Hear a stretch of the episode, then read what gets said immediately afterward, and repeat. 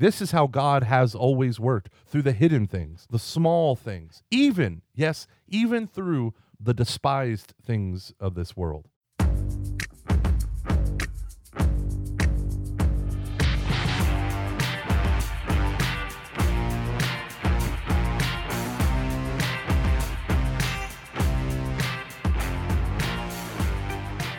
Hello and welcome everyone to a brief Christmas episode of Every Knee Shall Bow. We have over 50 episodes recorded, all on the subject of evangelization and making disciples of Christ in His church. So feel free this Christmas break to get some eggnog, put your feet by the nice warm fireplace, and binge all 50 plus episodes in one sitting.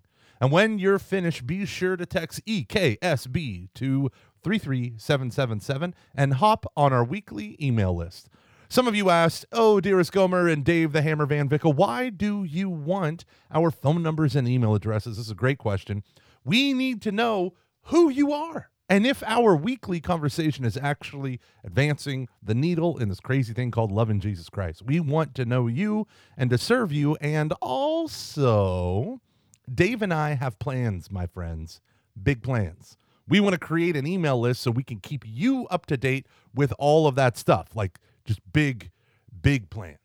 Okay, so text EKSB, EKSB to 33777. What holier number could you get than that? Thanks to the fine folks at Ascension for helping us manage this list. It's going to be awesome. Finally, today, I wanted to wish you all a Merry Christmas. And I wanted to do it by telling you a little Christmas story of murder, madness, and mayhem. That was lame. Okay, let me tell you a little story that I told the other day to the people at my parish.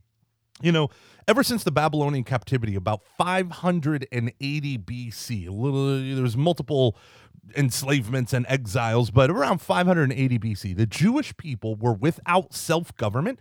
The city of Jerusalem, the walls were destroyed, the temple was destroyed, and the Babylonians murdered the children of the Davidic king in front of him and then plucked out his eyes. So the last thing he would ever see was the collapse of the house of David. Daniel chapter 9, written in Babylon, decreed that 490 years later, God would come to put an end to sin. Now, think about this. For almost 500 years, the Jewish people were without self government. But when one of the most evil men in biblical history, a guy named Antiochus IV Epiphanes, he was a Seleucid ruler. Now, the Seleucids, after Alexander the Great, in like the 370s, 380s, conquered Israel and the kind of the Mediterranean world um, he left without it, or he died without an heir. And so his generals split it up Ptolemy from Egypt and the Seleucid Empire up north. The Seleucid king or ruler, Antiochus IV, who thought himself divine, so he called himself Epiphany or Epiphanes, he comes against Egypt. He's going to destroy Egypt. He has all of his armies arrayed in battle. They march right by the city of Jerusalem, go down into Egypt, and an ancient Roman senator, the oldest senator sitting in the Roman Senate, who had made an alliance with the Ptolemy down in Egypt, drew a line in the sand. And he said, If you cross this line, which is where that whole phrase comes from, if you cross this line, you are at total war with the Roman Empire. And Antiochus, humiliated in front of his armies, turned and went back up north. And as he walked by the hill of Megiddo, where we get the term Armageddon, his rage boiled over and he began to lay waste to Judea. And he started by entering into Jerusalem, capturing it, and committing all sorts of abominations inside the Holy of Holies and the temple and the holy place. He not only did they murder the priests, but they took pig's blood and sprayed it all over the walls and in the holy place and the sanctuary, the Holy of Holies, and they erected a statue of Zeus and rededicated it to Zeus. Incredible, horrific horrible things.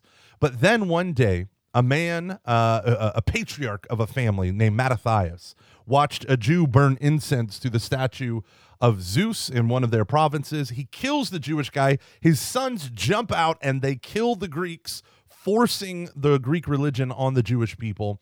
And they begin this massive guerrilla warfare revolution that would culminate in Israel having freedom and self governance.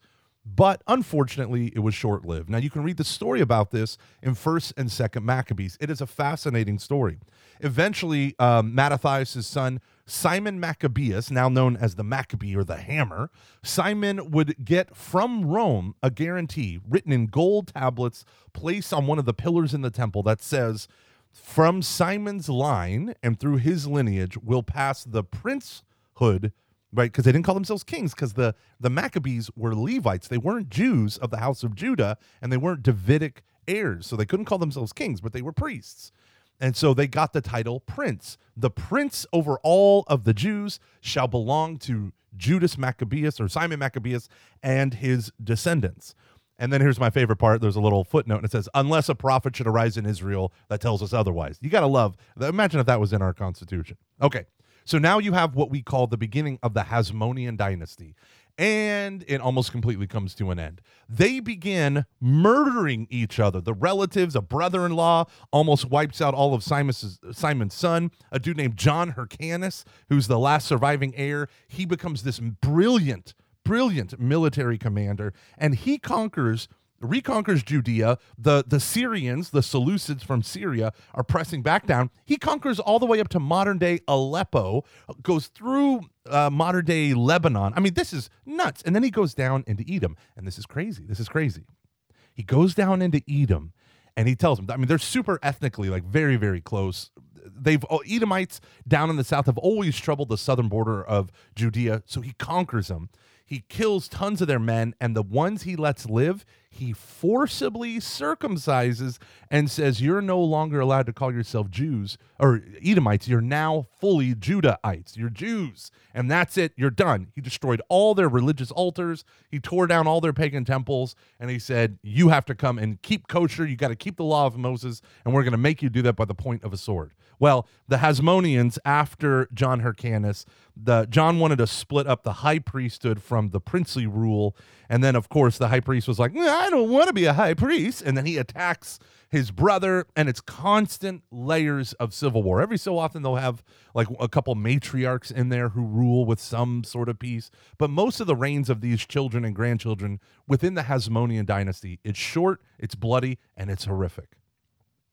And all the while, as we're coming closer to the first century of the birth of Christ, all the while Rome is watching and growing increasingly impatient with the bloodshed and how the leadership to keep Judea or Judah calm and peaceful is now getting out of control. And then finally, the last brother tries to murder his other brothers. He declares himself not just prince, but king, which he was never supposed to do. He declares himself king of Israel. And then finally, Rome has had enough. They bring them out to, I think it was Athens, and they have them publicly executed and one man had been slowly courting favor with the Romans. This one man who fought for, and he was a vicious, violent, murderous guy, he marries the last Hasmonean princess. And he is an Edomite who says, Look at me, I keep kosher. I'm a Jew according to the Hasmoneans. I married a Hasmonean princess. And then Rome gives him the title Herod the Great, King of the Jews. And this sets the stage for the birth of Christ. When the pagan um, magi come from the east, it says that Jerusalem was all in a tumult because it wasn't just three guys on a bunch of camels. It was a whole military entourage that would have accompanied them. And they were coming from outside the Roman Empire into the Roman Empire. Well, guess what? The last time they had done that, the Sanhedrin, the Jewish Senate, paid the Parthians an army of mercenaries to kill Herod. Herod overthrew them. It took him about one year.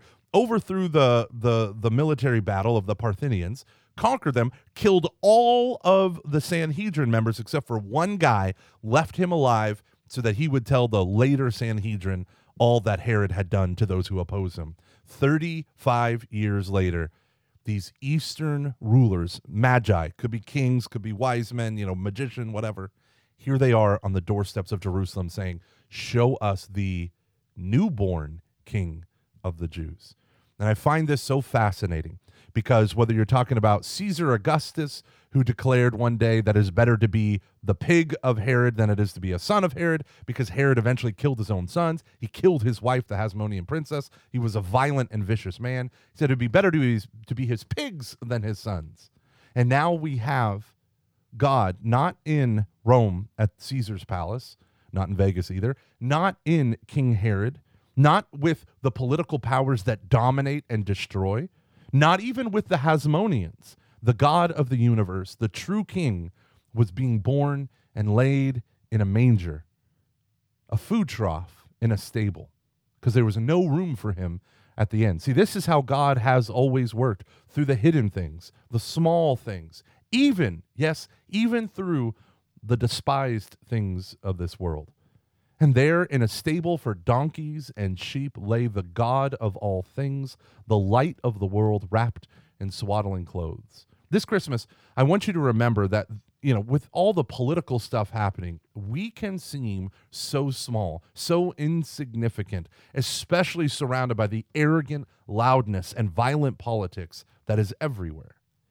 And yet, just like the teenager Mary of Nazareth, your yes, combined with God's Holy Spirit, can change the world.